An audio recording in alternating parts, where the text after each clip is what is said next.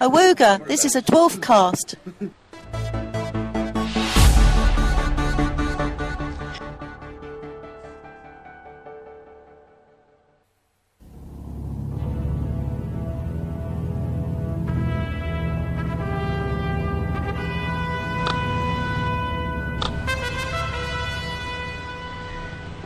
Your craft has just entered the catchment area for the Ganymede and Titan Dwarfcast.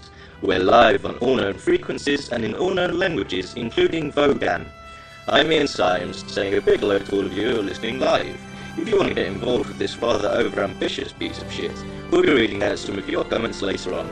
You can go and, well, it says in the script you can go onto GNT and post in the Let's Talk About Trojan thread. We'll see if that's the case. Or if all else fails, you can tweet us at Ganymede Titan. Oh, and at Ganymede Titan. Coming up, we're going to be discussing every single aspect of Series 10, Episode 1, Trojan, and we'll be hearing from Bill Pearson, Craig Charles, and Doug Naylor. But first, unfortunately, we've got to hear from some less exciting people. We've got our very own Jonathan Dapps. Hello. And Daniel Stevenson. Hello. And on loan from the official Red Dwarf fan club, we have Joe Sharples. Hello. And Jasmine Tutu. Hello. Right then, Trojan. Let's go around the room and get everyone's initial thoughts, starting with Patsy. That was Series 8 done correctly. Good. I was going to ask you to keep it brief, but I didn't need to. That was quite brief. Apologies if the levels are being fucked about with those who are listening live. Jess, what do you think? Genius. Absolutely brilliant. Return to form, like Doug said. And as Patsy says, Series 8 and brilliant. Daniel. Yeah, I read every single sentiment is repeated and advertised. Sure. I loved it. It looks brilliant and it made me laugh. And yeah. I think that was the key thing because it's a bit of a funny one for us. We're going to show off now, but we were at the premiere last night and you weren't unless you were. But yeah, it was a very strange experience watching a brand new episode of Red Dwarf on TV and not laughing that much, even though we knew it was funny because we've already got the big reactions to it before, and now we're paying attention to the smaller details. Yeah. And it's the smaller details that a lot of people might not have seen the first time around. My favourite of which is, I think it's just the shot when Cat is looking for his marker pen and he accidentally interrupts the the final battle scene and does a double take at the door. It's very strong. It's perfectly paced. It's just at the moment where you've forgotten that Cat is actually wandering around. I think that applies to the entire episode, though, perfectly paced. I think the best thing about this episode is the payoffs of everything. There's numerous bits, and it is an example of when Crichton's wiping his memory of the order that Rimmer just gave him. He starts pulling a face, and I'm thinking, ugh, and then all of a sudden, when he recovers, and that whole movement is so funny, everything ends with a genuine laugh, even if the way it gets there is can be a little bit iffy sometimes. I think there's always hitting the button. I think the closest that it goes to the mark is when Lister's annoyed about is doing his rant about why he needs to get to that phone, and it starts to almost go ooh, hang on a bit, and then he saves it by jumping up and down and flapping his arms. Yeah, full 360. Yeah, that's the one. Yeah, it made you laugh and forget that it's going too far. And it's very much the intended pull guard kind of thing as well. Yeah, that's what it was really about. It's that kind of feel about it. Yeah, intended pull guard. It intended to be anyway. Yeah, that's one of the reasons why Series 8 done right is an oversimplification, but it feels like, they've always said that, with Series 8, we wanted to go back to the studio audience. He had all the same intentions that he had for Series 10. Everything he was saying then is the same as what he's saying now, but this time, it's worked. He's got the right formula. He's realised, they're not doing the whole crew thing, and I just think that the performances are definitely derived from it. They've moved on a lot, but you can see plenty of that in there, as well as all sorts of other bits, but yeah, it hits the marks where 8 never did, but in similar areas. Well, what Jess was saying about the pacing of it throughout the whole thing, that is much improved on both the version that we saw on the audience night and the rough cut that we saw on the session for Dear Dave. It's just so tight. Yeah, it's amazing the difference. And bits that have been chopped out include more phone stuff, and I think the whole thread of the phone stuff is much better for being shorter, definitely. The pacing's impeccable. Yeah, there was a whole scene in... I deleted scene spoilers a little bit. They're back in the room halfway through the... halfway through Rimmer's scheming, basically. He's trying to work out, how he's going to pass. And...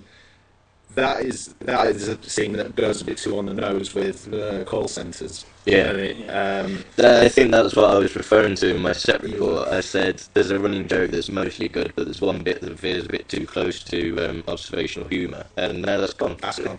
So it's fine. Everything's great now. There was also another scene which related to Rimmer desperately trying to pass this exam, which involved another character. We have not discussed our spoiler policy, but now that the episode's gone out, can we say what's not in the episode? We can... It's another scene, right? Maybe this is a discussion that shouldn't happen on the only time we've ever broadcast live to anyone. Well, early kinks and all that. Anyway, yeah. They were very good. There was another scene that was cut, and it is good that it was cut. Yeah. It held the pace hugely, and funniness. Yeah, and a lot of the... I'm just thinking back again to the things I bleakly referred to in my set report, and what struck me a lot of the time was a lot of subversion of what you think is going to be an obvious joke, and that's sort of the thing that Red Dwarf's always done. And just things like, I thought they were going to do a straight cut from when Lister says, "Oh, are you really going to pretend to be someone you're not?" I thought it was going to be a hard cut, but the fact that they inserted Rimmer's line, "What do you think of?" whatever it was. I think we all know the answer to that one. And yet they still got away with some traditional bicycle gags, I guess. The Crichton one on the phone being the main one. And again, like Lister dancing around earlier, justified, and you can get away with it because it's funny. Yeah. Rule of funny. I think Robert's strongest aspects, and especially in this episode, was his physical presence, his faces.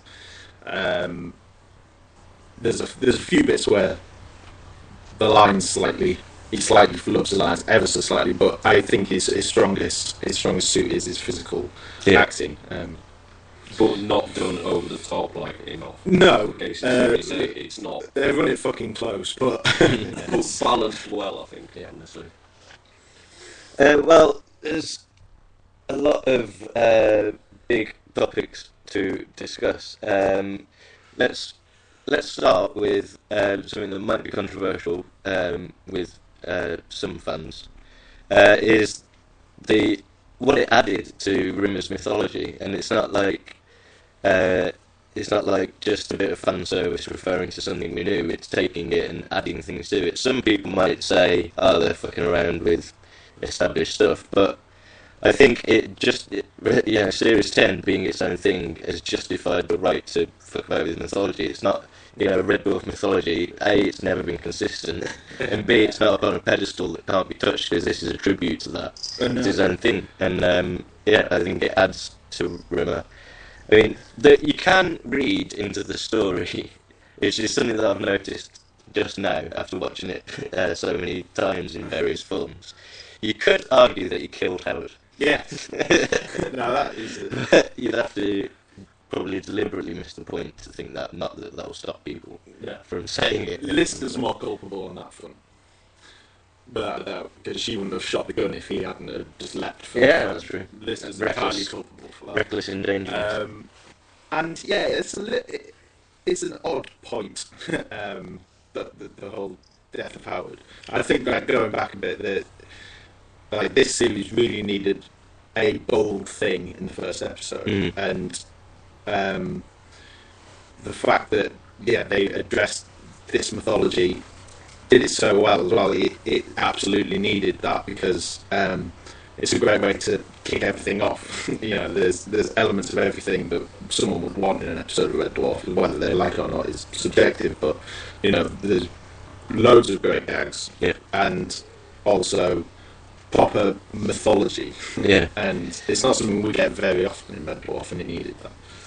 Just going back a second, another thing that's different between the recording and the finale, it's something, the final episode, it was something that was obviously going to happen, but we've now seen the effects around when Rimmer and later Howard have their negativity effects. Yeah. Yeah. Or jealousy, bitterness attacks, whatever. Resentment. Yeah. Resentment. All these synonyms. It's so weird having Red Dwarf that I don't know off by heart. But yeah, obviously on the night of recording it was just him pulling her face and freezing, but the way that they've cut it is it makes it so much better. Yeah, lots of drop frames. To make it feel like more of a violent effect. It looks like a comedy spasm during the recording, but yeah, they made it look violent. And again, it was something that could have been dodgy, i.e. the faces, is saved or is complemented with some proper, with something else that basically kind of lifts it a little bit and makes it feel a little bit more palatable. And speaking of big visual things that we've just seen for the first time, model shots. Models. Did everyone like the model shots? I like the models. They're so pretty. They're good. There's lots to talk about here. Should we start with the opening titles? There's bits in there that... Yeah. This is what we should have done. This would be a better structure. Maybe I could... I'll edit this. We've got to get into informality at some point. This is far too long. All right, then. Right, title sequence. When I saw it in the cinema yesterday, I don't know what it was.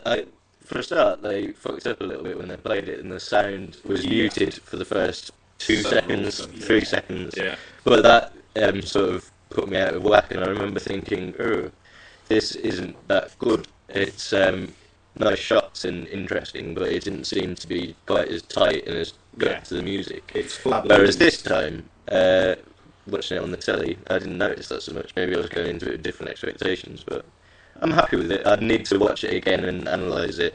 And we also, obviously, by the end of the weekend, we're probably going to have a frame-by-frame thing on the site of where's this from. I'll write a movie so you can fucking do that. Yeah, I'll do that. And so, title sequence and the on-screen title for the episode name. Yeah, beautiful. Yeah, absolutely. And that, at first I thought, that's a lovely reference. It's a lovely throwback. And I thought, no, it's more than a throwback to how they used to look. It is the best and most beautiful way to show us the episode title in that font, in that colour. Just that way. Yeah, in that slightly sort of more modern way. 7 and 8 where we're getting Times New Roman. In a good way. Yeah, exactly. Speaking of model shots in the title sequence, there is a standout model shot in that title sequence, which is lots of small ship things attacking the hull of Red Dwarf. Yeah. Well, we do... So it seems we do wonder what they may be. And... Speaking of that and of models, this is a link. This is seamless. Last night at the big spunk, at the big wank. This is a perfect link, right? Speaking of models, last night at the big swanky premiere, we bumped into Red Dwarf 10's visual effects supervisor, Bill Pearson. This is my past self.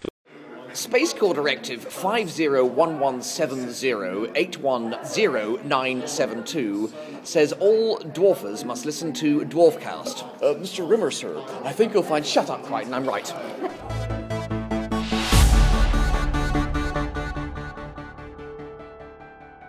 I just finished on the Tom Cruise movie, which is... Was it Kill? All You Need Is Kill. All You Need Is Kill. They keep on changing the title. It's science fiction. So when was it exactly that you got involved with Red Dwarf? Because we've heard a few different rumours about the models this year. Yeah, well, Doug came along to me and he said, do you want to see the snuff? He said, we're very worried. So they took me to on-site, who supplied the cameras and all the editing facilities, and said, they said, yeah, have a look, yep, see what you think. So I watched all the stuff and I said, this is absolute shite.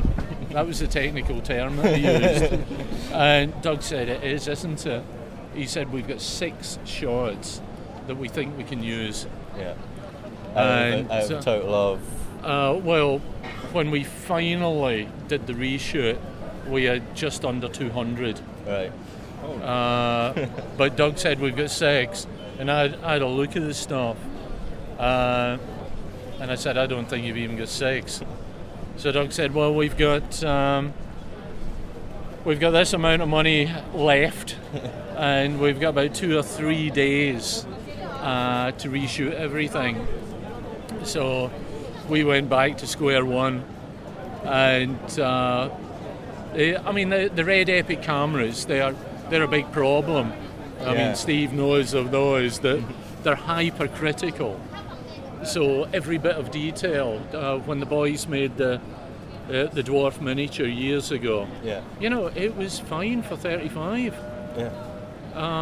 But every little scratch, was showing up on screen. Mm. So we had to sharpen it all up, and also the model had been shortened to make it the stubby version. So there were light leaks everywhere. Mm. Oh, nice. It's starting to rain now. So we had our work cut out for us. The new ships that had been made were not really up to standard. Right. So Doug said, what can you do about them? And I was lucky that I had some stuff on the shelf.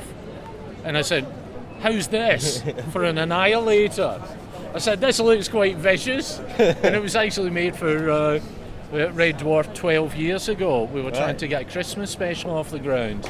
Right. And so it only took 12 years for this to appear. It seems like everything you've done on Red Dwarf has been last minute, no budget, no time. Yeah, that's it. An escape pod in Series 8 for a bottle of wine. Yeah. But dear old Mel gave me 12 bottles. So I can't knock that. Thank you, Mel. And, what else, other than Red Dwarf and the aforementioned Annihilator, were you involved with in this series? In this series, it was the miniatures. Yeah, that was it. Before, I've counting this series, I've worked on 5 series of Dwarf. Mm. I started on 4, 5, 6. Thank God I missed out on 7. Then I did 8, and thank God I missed out on Back to Earth. That's more controversial than the first one. No, it's just being honest. But I like Back to Earth. Well, there weren't any miniatures on Back to Earth anyway. So what I was sort of getting at is a small green vehicle, small blue vehicle. No green. No green. Blue. Okay. You'll see, we actually used the original Blue Midget that had been made for Series 8. It had been kept in storage because Chris Veal had scanned it. Mm-hmm. And, the dance sequence with Danny, that was all digital. Yeah. So that miniature never appeared in the show at all. We got it out of storage, and it was good stuff. But we felt, looking at the test with the Red Epic, we thought, oh God, we've really got to go in there and add more bits and pieces. So we did that. We, of course, did a new paint job. Mm-hmm. And Doug said, thank God I can get really close on it. So you'll see a lot of shots of the Blue Midget. We did not see a Starbug at all. That's so a shame. I think I think it was lost in a poker game. Oh, right. I think that's in the script. And we're all really upset about it. Yeah. Yeah, well, we were looking forward to it.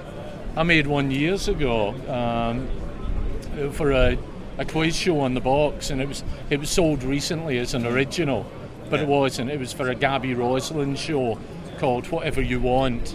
Yeah. It was a quiz show, and the Starbug was the prize. Right. Yeah. So the one that came up recently, as far as I know, was that one. Yeah. So you could have used that if it hadn't been sold. Oh, it's a terrible model. I built it. It looked great on the show, static, but it would never have handled the filming. Not at all. They had £1,000 for me to make it. That was the budget. Great. So what can one say?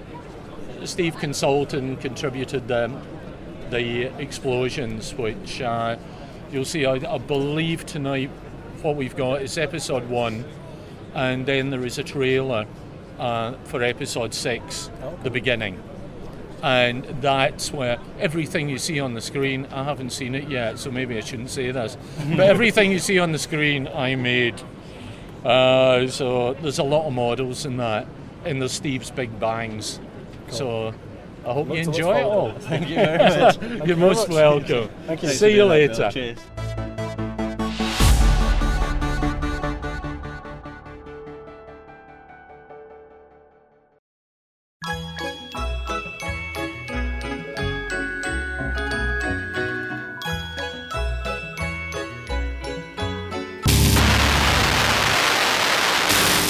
We're a real Mickey Mouse operation, aren't we?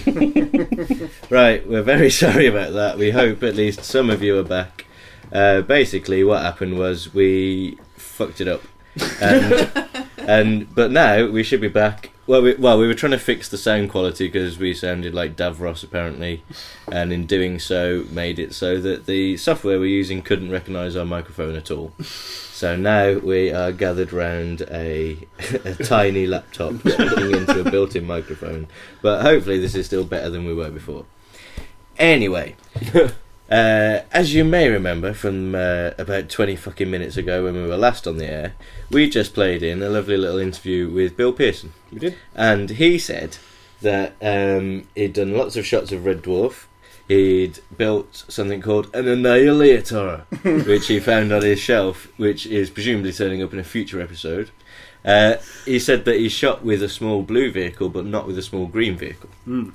However, we've just seen the episode, right? And there was a bloody green vehicle in there. What's that all about? What's that all about? What's that all about? So either they were from the original 6 model shots that worked that he mentioned from the first shoot, or they may have been stock footage.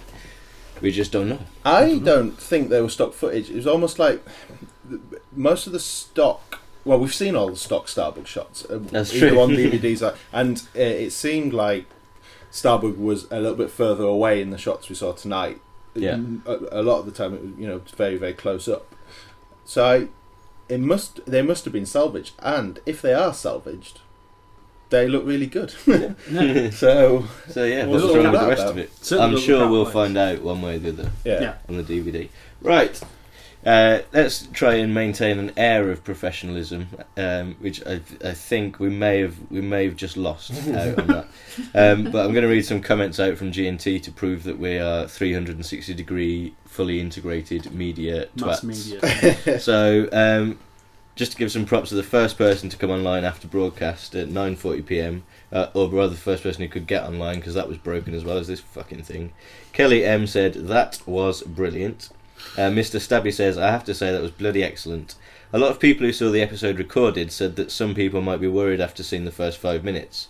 I was. For the first 5 minutes it seemed a bit overplayed, but the rest of the episode more than made up for it. Easily the best Red Dwarf since the end of Series 6. And that's sort of the yardstick that we've been looking at, like, A, is it good? Yep. But B, is it better than Series 7 and 8? Is it as good as? Yeah. Is it as good as? I'm always going to find it extremely hard to judge anything, whether it's Red Dwarf or not, in terms of how good it is compared to Series 1 to 6, because it's just in such a special part of my brain that it's hermetically sealed and withstands any criticism. So if it's not absolutely 100% perfect, then I don't think I can let it penetrate that bubble, but that's not what it's trying to do. No. And I do think it is better than most of Series 7 and 8. Yes, I would say all of... Currently thinking all of 7 and 8, that might change, but yeah, it's... What's interesting as well with it, this is slightly off the page, but it isn't Sirens, if you know what I mean. It's not a sort of a Day Zero episode, which is designed to be an entry point for the casual viewers. It's an entry point for one character, and we learn everything we need to know about Rimmer. If you didn't know about Rimmer, you'd know everything about him. You wouldn't know everything about Lister. You wouldn't know everything about the situation. Yeah. So it's interesting. I'm not entirely sure why it's interesting. No, it is interesting. And I'll tell you why it's interesting. It's because it's been commissioned by a channel where the audience of that channel haven't had to recall back something from 3 years ago, a year and a half ago. It's in the context of a channel that shows Red Dwarf all the time. Yeah. And this is for the people who are already on the channel watching the show. Yeah. It's just new episodes of what has essentially become their property, even though it wasn't immediately. You now associate Red Dwarf with Dave and well done, marketing team. Yeah. Yeah, definitely. Yeah. I have a tweet to read out because we're on Twitter as well, @GanymedeTitan, if you want to talk to us on there. That's probably more stable than our website currently. Philly Mess says, if old school Dwarf was the intention, then mission accomplished. It seems so effortless, probably because of the work put in. And we've been talking about this a little bit, old school Dwarf, classic Dwarf, whether that is doing a disservice to Series 10 in a way. And Classic Dwarf. And to Classic Dwarf at the same time. I think it's oversimplifying the matter a little bit. It's useful shorthand, and it was especially useful shorthand during the... During the episode recordings when we were doing the set reports, it was useful shorthand to say, this bit reminded me of this series, but you wouldn't talk about any other series like that. No. You don't talk about Series 8. Oh, that was... at least that was a bit of a 5 joke. You just don't, because it exists on its own, and this series is no different. Like even this episode, it's got shades of absolutely everything that's gone before it. Yeah. Yeah. But it is definitely its own thing. Here's another a thing that people have been mentioning a little bit.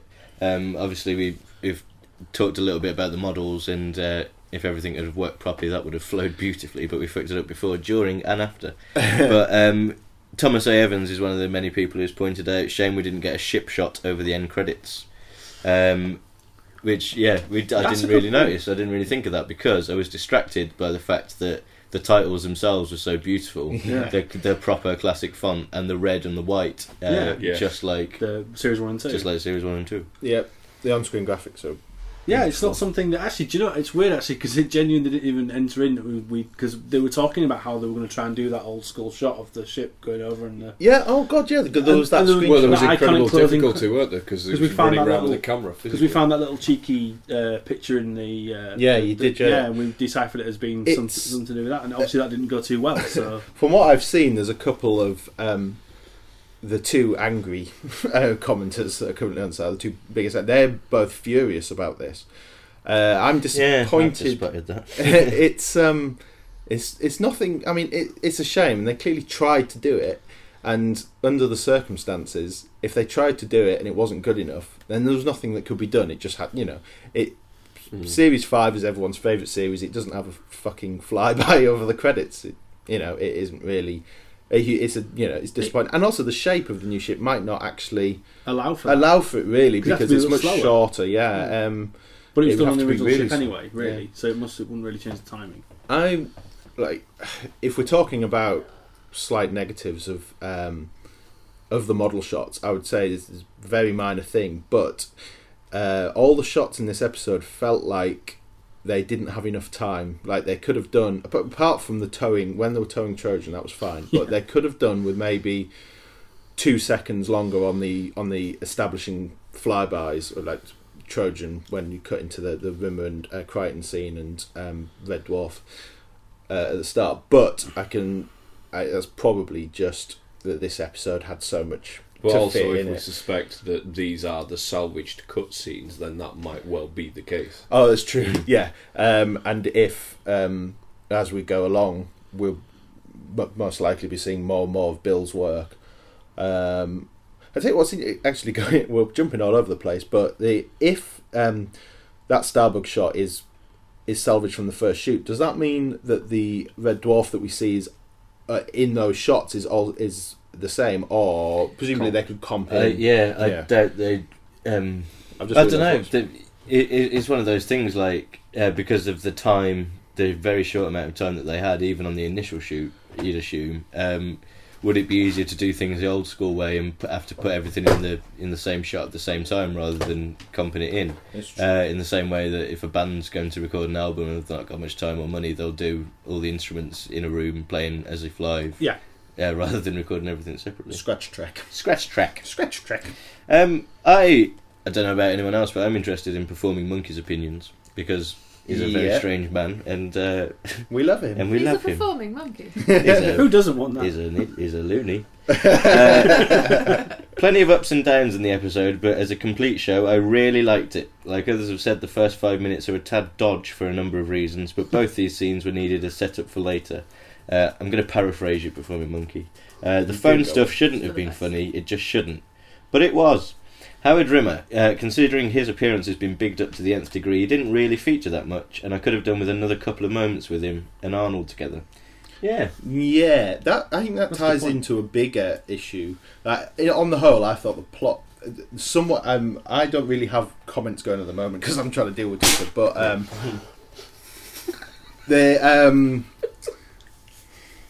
the plot itself of the episode, I thought, was really nice. It was nice. It was fairly simple for Red Dwarf, but it was well constructed. The setup of why Howard turned up is something I completely missed at the recording. I've been bemused for months. Yeah. It makes perfect sense, the quantum body. It's set up very I think cleanly. A few people have missed that, and so just for the record, it is a massive coincidence that Howard just happens to turn up, and that's the point. Yeah, it's almost like they're entangled in some way. Yeah. Well, it is, if you missed it, was when Rimmer picks up the rod that links...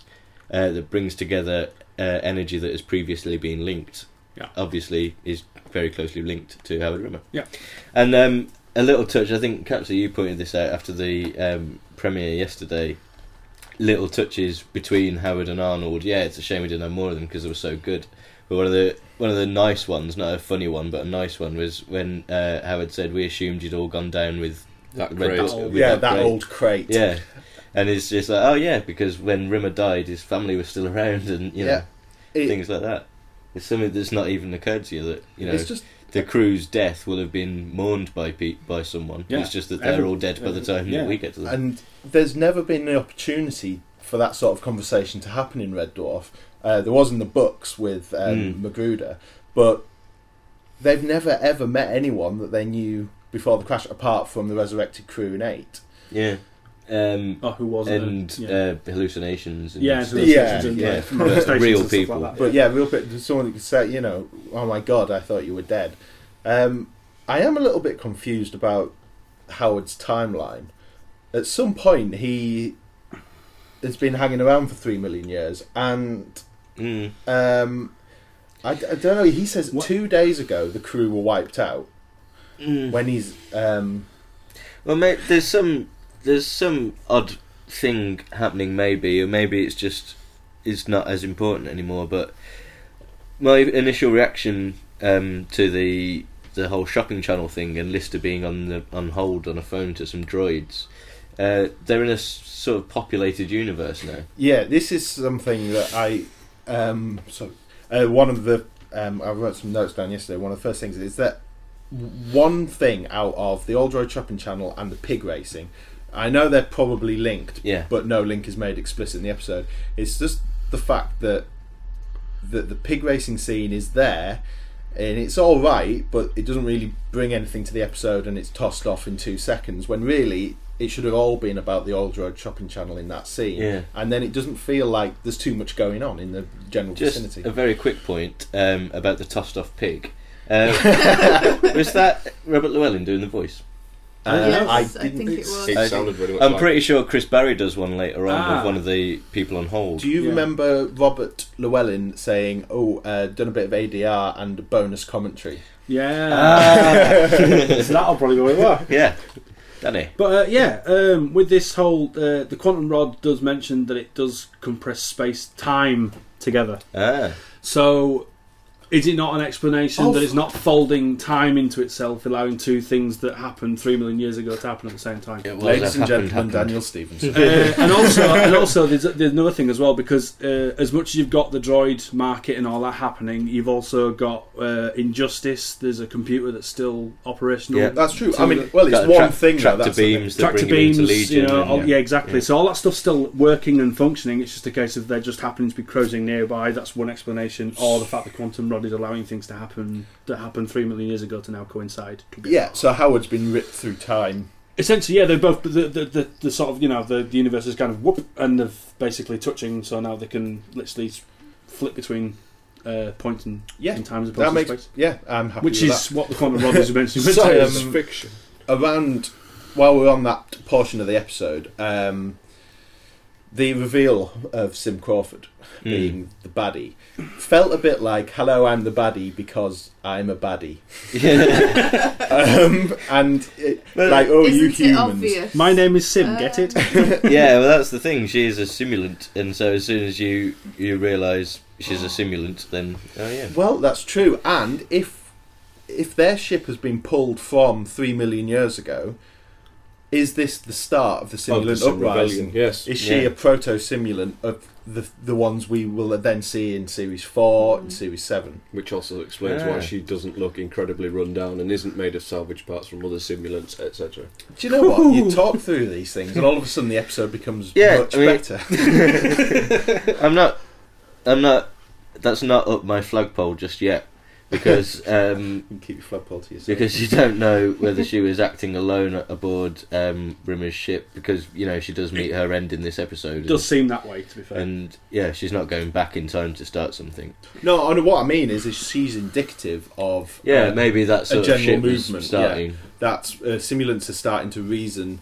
And they're starting to analyse their masters, and she's the start of what then becomes. And all this is if, indeed, he has been ripped through time, which we're not 100%. This is pure speculation, but it does. This is welcome to Ganymede and Titan. This is fan wank, right? I think with all the shit we've been through of trying to get this radio thing working, I think you have earned, if you're still with us, the chance to listen to Craig Charles, because he's far more interesting than we are. So let's listen to Craig Charles, and then we'll be back with more of your comments more chat. Thanks. www.ganymede.tv.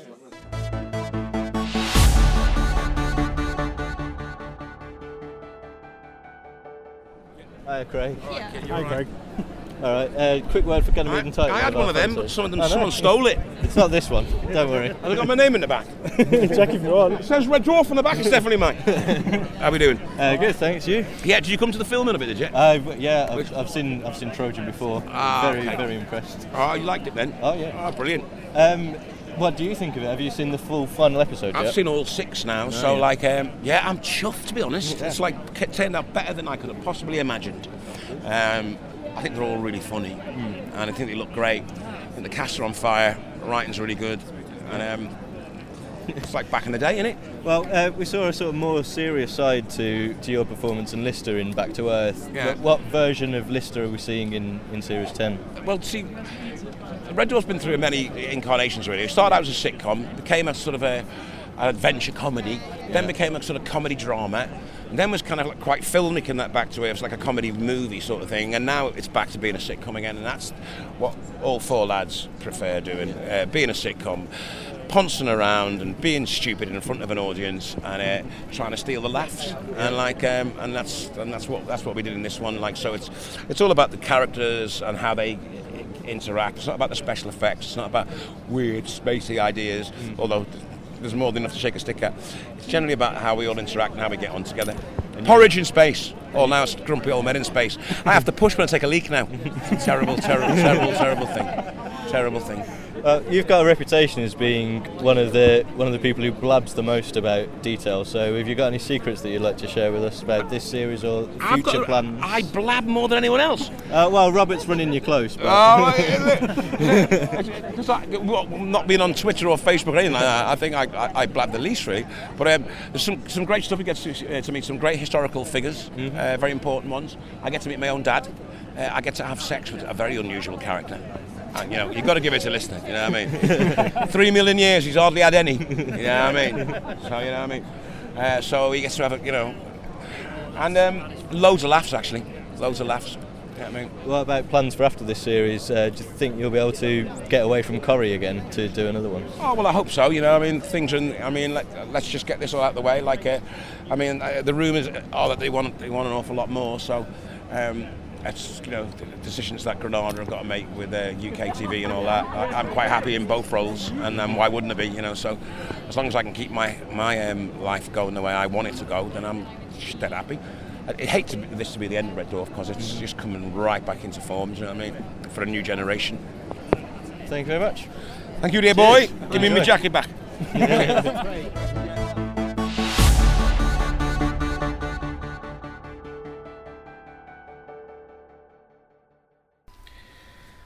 See, that was good, wasn't it? Good old Craig. Right, obviously, the vast majority of, well, the absolute majority, all the people in this room are pretty fucking happy with the episode.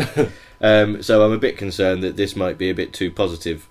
So, I've got a post here from GNT, from Pete Part 3, who it has to be said is largely positive as well. Yeah. But is neatly bullet-pointed some negative points, which might be quite handy for us. Opening credits reminded me of Back to Earth. I prefer faster cuts and no actor credits. Yeah, I quite like the actor credits. I would agree. Yeah. The moose stuff is troublesome for me. I didn't like the setup and I find the callbacks a bit troublesome. He said troublesome twice, the idiot. I don't mind it too much in TV, but here's a bit odd. I bloody love... Yeah, the whole thing. That. I thought that was shut up. What you're talking about? I think one of my standout moments from the recording as well. That moose joke, and I remember looking forward to seeing it in the show. Yeah. Okay, I'll agree. It's a different style of comedy to what Red Dwarf normally has, but I mean, if we're getting, at least it's funny. Yeah, very, very funny. We're getting some solid woofers. If you break it down a bit, I mean, because obviously there's several parts to it. I thought he might have a point about the setup, but that's part of a scene that's got its own troubles as well. You know, it's still gearing up, and but the setup itself has some really good jokes in it. But it's like a macro level example of what we were trying to talk about earlier when we were the Daleks. Yeah, it's a macro level thing of. There are bits, there were single lines where you think, oh, hang on a minute, this is a bit iffy, and then, woof, a punchline, and that was the big version of that. And just the whole thing, callback humour is a different thing to what we're used to in Red Dwarf, but it's justified when it's giving us stuff like, you can, and this links into what Red Dwarf has always been about, and again, based on the fact that this is for an audience that's already got a knowledge of the show. The cat gets a laugh from walking into the room. Yeah. Not by doing a comedy walk into the room or something, but at that precise moment when Rimmer has just been undermined by Lister and then undermined by Crichton and very pissed off, Cat walks into the room, the audience know what's coming, they know it's going to be good, and you get the laugh ahead of the joke. And then it's executed in a slightly different way than you'd probably expect anyway. Yeah. The way Danny interrupts with "Was he Swedish?" is my favourite bit of that. I think it's just he cuts in so much sooner than I was expecting. Yeah. It's just it was. I think the whole episode was all really fast paced, and for the most part, it was to its credit rather than its detriment. Next, give me a moment. So I'm only halfway through Pete's list. Big ideas being slipped in without much elaboration. Android TV network, Star Drive, these could have been tied together. As it is, the universe seems smaller. And that's all what we were just saying. And that's the thing, there's in throughout Dwarf's history, there's always been big things that have been just, this exists. Plus off, yeah. There's a hologram reading the news, They don't know. No, no. Yeah. And so it's up to us as fans to fill in the gaps, and that's what, you know, they've given us fuel to keep talking about what and the fuck's again, going on. Again, in the like you're saying, the Quantum Rod kind of explains that if you were to think of it as being a time crusher. Yeah. As something that pulls the universe and makes the universe smaller for the sake of it. It could end up being a plot device where, you know, coincidences happen. We've already seen the clip from Entangled. Yeah. And, you know, I've just been analysing Doo-da-da. We're now entangled. So yeah, that, you know, the quantum rod is around. One of the main an inanimate carbon rod. One of the main things about Red Dwarf in general, and this is something that John says all the time, is that logic problems, continuity, and little story problems don't matter when everything else is funny. There's tons and tons and tons of this stuff in series 1 to 6, and everyone masturbates over them. Quite rightly, because they're constantly making you laugh and they're constantly interesting, and obviously when something's sci-fi, the natural instinct for all of us is to look at the finer details, and there's a great deal of fun in that. I don't think that if the show's making me laugh, those points become problems. They become more curios. And now we've got more stuff to pore over because we're watching episodes that essentially we love, or, you know, at least very strongly like, and so we're not looking at these things going, oh, fucking bastards. Yeah, we can look at these things and go, oh yeah, I wonder where... It's a nice clear view on everything. Another point, Rimmer's blame of his parents for his failures was always brilliantly unfounded due to his brother's successes. This kind of spoils that. It's the second thing within the Red Dwarf canon that could be said to affect that, because in Last Human, Rimmer, it's revealed that Rimmer didn't get a university chip or whatever it was called, learning chip fitted where all his brothers did, which meant that, yeah, it's genuinely not Rimmer's fault. And that was bollocks. Yeah. This, like I say, it changes the mythology, and it does change it in a big way, that reveal that Howard's a fraud as well. We don't know about Frank and John. I disagree. I think I disagree. It's more likely that Rimmer's mother told them that their brothers were successors. Yeah. Yes. In order to told Rimmer that his brothers were successors in order to encourage him and to power him on and to give him that drive, rather than them. And they would be quite happy to go along with that lie because you know, Rimmer's a smeghead and they don't like him very much. So in a way, it is his mum's fault, because his brain takes that on and says, and, you know, uses it as an excuse rather than as motivation. So it is her fault. There's no way. So it's justified. Well, the way I viewed it at the time was Howard is the youngest of Rimmer's older brothers. Yeah, that's correct. Yes. Yeah. I assumed Frank and John, they are what we think they are. They're test pilots. They're much older than the other two. Yeah, yes. Much older than the other two. Howard and Rimmer are like, I can view them like my mum and my uncle. They're both very close together, and there's a special sort of rivalry. There's a special sort of connection between that sort. You know, when there's a big family, and the two that are closest in age. And I've got a feeling that they're just, you know, they're both peas in a pod. The other two are older. They're better, and this is just a nice bit of texture, really. Having three massively successful brothers is no different to having two massively successful brothers. Sexy brothers. Even if it was just one, you still have a complex about it. It doesn't erode the. And while we're on the subject, we've I think in true Ganymede and Titan style, we've got bogged down in the minutiae. I don't think we've actually talked about Howard that much in terms of the performance. That's true. Mark Dexter. Yeah. I stumbled then because I was about to say a name of someone who's in a future episode. I didn't want to do that. Yeah, Mark Dexter was bloody brilliant. Yeah. I alluded to him in my set report as saying that he's got to do a very specific job very well, and he did it, and that's be Rimmer's brother, and that's copy Chris's mannerisms and, you know, act as if he's from the same family. That's a brother as well, you know. Yeah, and he did, and it was a great voice. Here's a curious thing. When you first hear Howard's voice over the intercom, I thought it was David Mitchell. Yeah, it really sounds like David Mitchell. At the same time. Yeah. But it's not.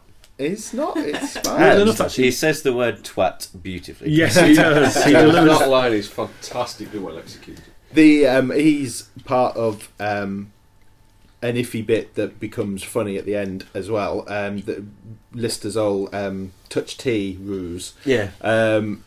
Is a little bit, all right, get it over with. And the way he just says, oh, that's brilliant. That's exactly what I was thinking. Understated, sort of naturalistic in Red Dwarf, which is odd, but right. We saw lots of that in Back to Earth, but this wasn't overplayed. It wasn't overdone. It was done just pitch perfect. Here's a topic that we sort of touched on it a little bit earlier, but it's we telepathised it. Howard dying, Rimmer's non-reaction / what he did by rubbing it in / etc. I believe people in the room have points to make on this. I do. I've seen people saying that Rimmer's reaction to Howard's death is a bit iffy. However, Howard's reaction to Rimmer being there, well, not alive, but there, seen him again, given that he thought he'd gone down with Red Dwarf, wasn't like a massive reunion. He wasn't like, oh my God, there you are. It was like, oh, you're there. Yeah. And so that kind of just shows that family relationship. And so, so I don't really have any problem with the way that Rimmer reacted to that. Yeah. I just, you want to say? No, it's totally right. I think it's how to word this? I think Rimmer's mannerisms were copied perfectly, but I think some of those traits that we always attribute to specifically Rimmer, in my mind, have now come almost family traits, like the moment of heroism at near point of death. You know, we see that with Ace Rimmer, that kind of thing that comes along, and it makes me wonder if this is a Rimmer family trait, that this greatness can come out of a complete and total smeghead. Yeah. Very nice. In interests of rebalance, now we've had a negative section, and in fairness to Pete, to give these the full context, here's his list of positives. Everything else. Cat walking past the entrance, the line about the hat, Rimmer in the chair, Crichton erased his memory, all made him laugh at the third time of watching. And Crichton erased his memory, so it's quite a highlight. That's great. Oh man, I don't think that's ever going to get old. That's not going to get old. And that was top. For context of non-GNT historians, Pete intensely disliked Back to Earth. That's right. That's fair. I think so. He may have mellowed with age, but at the time he was set against it. And this is an interesting thing, because Back to Earth is the most immediate comparison that it's valid to make. Yeah. And it was only 3 years ago. And it's so different. And Doug's made a lot of the fact that this series is what he wanted to do. Back to Earth was making do. And as Ollie said in every interview I've heard, including spoilers, ours. And I think that I've forgotten my point, Jez. No, I just think there's also the point that was made about Back to Earth, like back at the convention when I was speaking with Doug, in that Back to Earth was very much, in some respects, a hallelujah to Red Dwarf. It was written to be potentially the last Red Dwarf that ever came along. It was written to be, in some respects, a thank you to the fans and to everybody that stuck with it. So therefore, in every way, it is absolutely its own thing, and in many ways it makes it unfair to compare it to the other series, because it is not another series. It is its own thing. Yeah. It's a thank you and goodbye if it had to be. Yeah. Well, this is an odd comment in a way, but on the subject of Series 10 being its own thing, James Bull, fan club chairman on Twitter, is asking, from this time on, has the quantum rod affected the whole entire series, and all this quantum effect is not reality? As with most James Bull tweets, you have to translate it a bit, but has this reality rod created, is this an alternate timeline in some way? There's no suggestion that the quantum rod would diverge timelines. No, it It brings it together. Yeah, it treats everything like it's one big glorious whole. There's nothing. There's nothing about this. The mythology of this device does not evolve. And presumably, it can bring two things together without affecting much else that's in between them. Yeah, it's not like it's crushed everything. It is a binary thing. Yeah. It is two things. Another theory from Tenorman on GNT, because that's sort of working. If you want to get on there and crush it again, in regards to something that's just been said, could the populated universe thing not be because after 20 odd years flying back towards Earth is actually, if you think of the time in Deep Sleep, more like 420 years. Are they slowly running into the old satellite signals, other shits? He literally says other shits. He means shits. That's not, you don't get that with for me. That's just with Tenorman. That was a shit quote. Sorry, but yeah. I don't know. What's the cut-off point, though? What's the cut-off point? Is it 2,999,000 years is how far they got? In all that time, though, civilization was also expanding. Civilization was chasing Red Dwarf, basically. Yeah. And it's all about what the distance there. And we also have to remember that for an unspecified amount of time, Red Dwarf was fully crewed after the disaster.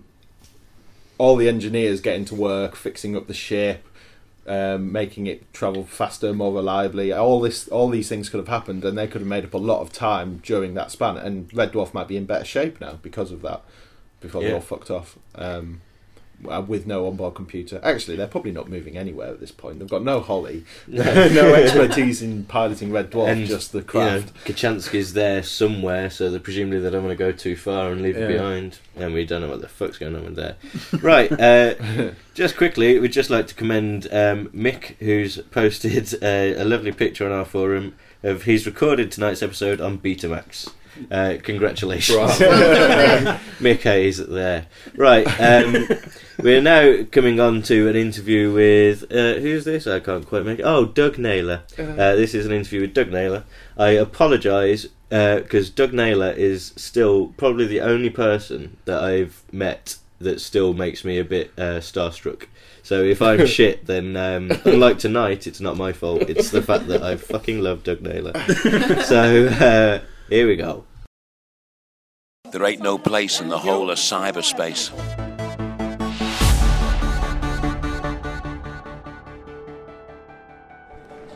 Doug. Hiya. Hey. Have a quick word for Ganymede and Titan. Yeah, sure. Hey. You excited about tonight? Yes, very excited. Yes. So you'll be glad to get it all over with broadcast tomorrow. Yeah, absolutely. Yeah, we've been waiting a long time to get this done. Yeah, absolutely. Tell us more about Red Dwarf 10. It's the four boys on the ship, back to basics. Viz effects are there, more in show 6 than probably most of the other shows.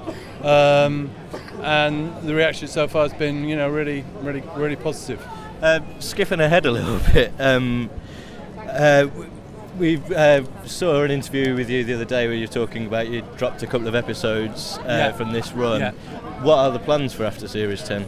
Well, hopefully Series 11, that's not been fully commissioned yet, but the signs are really promising, and whether we'll be able to go back and do those shows, we don't know right now.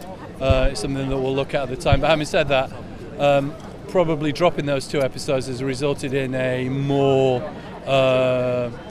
back to basics type vibe for this series, so we kind of half stumbled on that, so that's probably how we'll continue.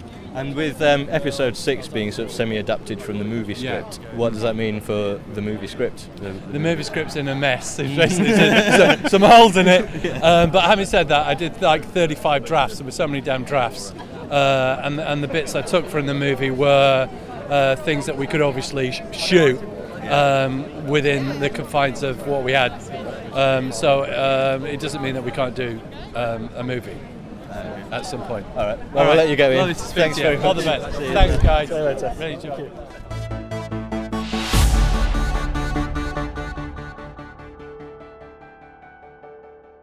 What a nice guy.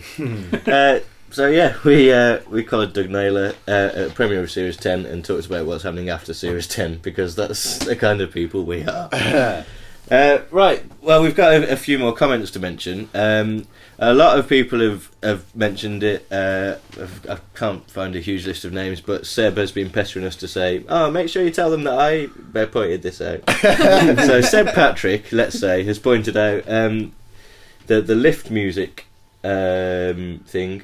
The hold music is the same as the lift music from re-recorded, I believe. Yes. Sort of different version. Danny's probably best placed to. Well, I mean, it sounds like as if he's taken a lot of that. Howard Goodall, in general, has taken a lot of older cues that were either used or unused from earlier series and has recomposed them. Yeah, in new forms. There's a scene where the cat is wandering about trying to find his way through the Trojan, and it is an old cue that's been redone, as the hold music from Stasis Leak. And redone. As many more people still have pointed out, I'm just going to say Thomas Evans because he's the most recent one I can see. His Thomas Evans' dad noticed the Rimmer Munchkin song in the score, and he didn't. I didn't fucking spot it either. No, that is when Howard dies. Apparently, when Howard dies, there's a little reprise of the Munchkin song. I'm going to have to listen out for that. And we're going to have to listen to that almost immediately. And it's clearly very subtly done, which is how you reintroduce the Munchkin song into the score. Subtly. I think that's to be said as well. That the Howard Goodall stuff. I mean, there's at least 5 cues in that one episode alone. Purely for tension or for, whatever. But, I mean, there's a lot of new music in this new series, it seems. The big piece that he did is with the climax when Lister's leaping for the phone, and it's music that we heard. He posted this a few months ago. He actually released it, yeah. Really, really beautiful, classic, sort of taking the strains of the theme, integrating it into its own piece. Really, really nice. I'm looking forward to hearing the isolated audio cues on that. No, it's really, really nice. Right, documentary's got to it'll be okay. We've got a few more things to go before we'll let you all go to bed, because it is a school night after all. But stick with us for a little while. We've got a few more small points to make ourselves. Let's call this section the small points section. So if you've got any small points that you'd like to make, probably the best thing to do is tweet us at this stage at Ganymede Titan. Short and snappy points, and we'll read out as many as we can, but let's go around the room. If anyone's got any small points to chip in, go for it. Well, my small point would be the Dave ident before the show started was a really, really lovely CG model that looked like Red Dwarf, but in the logo of Dave, which I thought was fucking inspired. That was a really lovely touch. It sort of almost passed me by because we were so geared up, and we were like, is it started? Oh shit, what's that? What the hell is that? It was awesome. I just thought that was a really nice touch of that, and props to Dave for doing an amazingly good work. And no, it wasn't a prop, it was CG. Ooh. You know why? Because I don't have it. But they've done an amazing job with this series. They've pulled it to shit. It's the little touches and lovely little touches. A few people have pointed out Joe Howard in memory of. Yes. That was lovely. She got a nice round of applause at the end of the as well as the episode. She did. Yeah. That was nice. And here's hoping we have another one as well. Yes, and in memoriam. We will see. Any other small points? Yeah, I got one. We're going to think of a better name for this next week. I've got a small point, and I'm going to put it in your ear. It's not. Unfortunately, it's not a positive one. I feel like, but anyway, the reveal of Red Dwarf towing Trojan. In fact, I have 2 small points here. Oh, Jesus. The reveal of Red Dwarf towing Trojan. A, that is that has been rethought since the shooting. It has. Yes. What we saw at the shooting was a little storyboard, and what was it that Trojan was going to be inside Red Dwarf's cargo bay somewhere? With the doors open. With the doors open to give the illusion so they could see space by the window. And I was going to say, they said that so when they were showing Howard round, they could only show him round one half of the ship. Yeah. And hence why Rimmer said the whole ship. Yeah. But presumably if it's been towed, then all the windows would have been fine. It's a nicer idea. It's easier to do in a model shot. So I thought that was a success. Also, on the night of the recording, there was a big, big laugh when we saw the VT of their Star Trek costume reveal, the slow-mo shot of them all walking towards camera. There was a big laugh. That big laugh has now been overlaid over that model shot reveal. Mm. And it's the first time, I think, correct me if I'm wrong, that we've heard an audience apparently react to a model shot. And obviously without any dialogue. Without any dialogue. Yeah. Or dancing. Yeah, I mean, I didn't hear any laughter then either. I'm not going to say, oh, you should never cut laughter out from one place and put it somewhere else. All I'm saying is that it didn't sit right because there was no precedent for it, and it did feel a little bit iffy to me. It's different. Is it the fact that there's no precedence, or is it the fact that you are conscious of when it was recorded and knowing when it happened? I've got to say, it didn't really occur to me, but obviously, there was no audience for that. No. Yeah. Any more small points in the room? You mentioned there was a shot where the Trojan was meant to be in the side of the ship. I remember Doug mentioning that there was going to be some model shots that were set on a modular system with the side of the ship. They were meant to be able to shoot like full model parts that were essentially looking at the side of the ship. Oh, and you were able to see, and he was able to plug in and different things. That's obviously seems to have gone out the window. There is a plate. Something that Bill had is a large... I'm using my hands here. Brilliant. There's a large sort of section for close-ups of the hull. We do see a model shot that uses that. Is that later on? In the title sequence. Oh, I see. Oh, right. When Red Dwarf's been attacked, they're using that. But I did also assume that it would have a door in it, and it would be used for that cargo bay door. That's it. Yeah. But we saw a sketch of it. I think it was planned, but obviously we'll have to see. I've got a couple of online small points. JSY Ben on Twitter, or Benji Boy, he says, "Here's a small point. I hope Norman Lovett saw this episode. I really do. We all know why." I'm not. Do we? Absolutely sure. I have no idea what he's talking about. Know why. I think he might have liked it. He's probably watched it. He goes, "Oh, fair play to them. It's quite funny."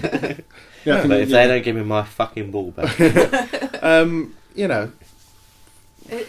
It seems odd at this stage to keep referring back to things like that. Yes. Red Dwarf's moved on. Yeah. That's it really fucking moved on. Red Dwarf's moved on. Doug has gone on record saying that Holly Hilly is not in this series. As you'll have seen from the trailer, we've got Rebecca Blackstone playing Pree next week, and she is amazing, Rebecca, as well as beautiful. And just let it go. Yeah, I mean, there's no need to be particularly better. I mean, Norman Lovett has opinions, and he expresses those opinions very frankly, and that is a virtue. Because, if he has something to say, he says it. His stories don't tally with Grant Naylor's, but apparently it just no longer matters. No, we've got far more important things to be talking about. It's no longer relevant. It's sort of past the point where it's even, it's become a running joke on the site. Yeah. But, I get on quite well with Ian Lee now. It's just one of those things. It's changed. It's all right as a running gag, but let's not get it confused with real life. I'm tired of feuds. Yeah. There's some more online quick points. Bollocks Poocum from the fan site Gay Spacko Poop says, "Small point. Wasn't it lovely not to have the credits squeezed or have any continuity until after the trailer?" I didn't notice that at all, actually. Oh yeah, that's weird. But Dave wouldn't do that anyway because it's their channel. Well, no, because the fact that Dave didn't fuck up this airing is minor miracle. Anyone who's been reading John's brilliant set of edit articles will know that they don't pay as much attention as they should do to any of their shows, regardless of whether they're their own flagship show. But we're having a go at them when they actually did nothing wrong tonight. Yeah, they did really very, well. Very nice. Yeah, they couldn't have got any better. We've got one final online small point. So Bromley's small point, which not many people have seen before. Shame we couldn't see inside the bug, but it was lovely to see it all the same. Yeah. It's a nice shot. I had worries about the vessels, Starbug and whatever other vessels, not being on wires. Because we're used to... I mean, it's not that wires as opposed to a man in a green suit waving them about. It's not to say one's better than the other, because I don't particularly know whether they are or not. Yeah. It's that we're used to the everything that we've been taught is we've been taught how the model unit did these things between Series 1 and 6. Sure. Those shots were perfect, and so therefore that must be the perfect way. It's not necessarily, but you know, it's as long as the final result is good enough. Yeah. We at this stage we don't mind how it was done because we're still enjoying it. Later on, we'd like to get into the nitty gritty of it and find out as much as possible. We were. We were well prepared. We were well set up by Doug to expect major problems with the model shoots. Even the second shoot, Bill Pearson's shoot and Steve Begg's shoot, that saved the production. Really, even that was done quickly. We knew it was being done on a budget. Bill obviously has previous with doing stuff like that and coming up with the goods, but very well last minute. We knew that all these model shots were done in less than ideal circumstances, so my expectations weren't high, and what's been produced based on trailers that we saw last night actually for episode 3 and 6 as well, the model shots look amazing, and we haven't forgotten about the model unit. Audrey, and you know, we would have loved to have seen the model unit involved in this series, but Bill Pearson, all the same, has worked wonders. Possibly related to this point, what we were just talking about the credits, Andrew Ellard has tweeted, the non-squashing of the... I've just script edited him there and improved his grammar. The non-squashing of the Red Dwarf 10 credits, all down to Doug Naylor's insistence on protecting the show. Thanks for leaving them alone, Dave. And thanks, Doug, for fighting every single battle. Yeah, because he knows his battles and he knows what's right. And Doug Naylor wins his battles. From what he wanted the audience. In fact, every interview he's given has given me the impression that I fought for this, I fought for this, I fought for this, and all of these things have happened. This is what happens when you listen to Doug. Channels. Yeah. Everything happens all right. We've by popular demand. There's popular demand going on. Oh God. Seb Patrick says talk about the episode 2 trailer. Alex Newcomb says this. Pete Part 2 says that. To which I'd like to reply, oh yeah, I haven't thought of that. I was speaking about it before. I know. You were. We've got it written down. Look, you can't look because this is audio. It says play Doug interview, back ref, final thoughts, trailer reaction. Yes, so this is what we're going to do. Trailer reaction. Seb Patrick. So that trailer then. Trailer reactions. Wow. Okay, let's start here then with it. Lister dies. Lister gets flushed out into space with no oxygen. A scene no one has seen before, apart from the people who edited it. That was something. Yeah, that section where he sucked out into space. We didn't see that. At the recording. Didn't see that at the recording. That was all done in that pickup week. And another thing, Rebecca Blackstone as Pree. There's a couple of points here.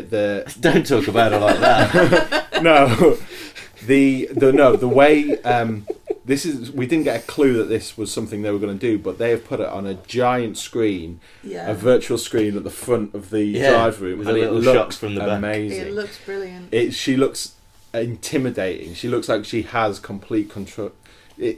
She looks, and you know, she's scary. I like all the pre-publicity vibe as well. Yeah, the big imposing, and something's taken over, and they can't control it, and it's doing bad things to them. Yeah, the trailer makes that very clear that she's bad. Prior to this trailer, all the publicity around it, in fact, including the fact that it was the first and last shot in the first trailer, Lister being his own dad, being the main arc. The trailer, there wasn't any of that in it. It was all, Pre. Yeah.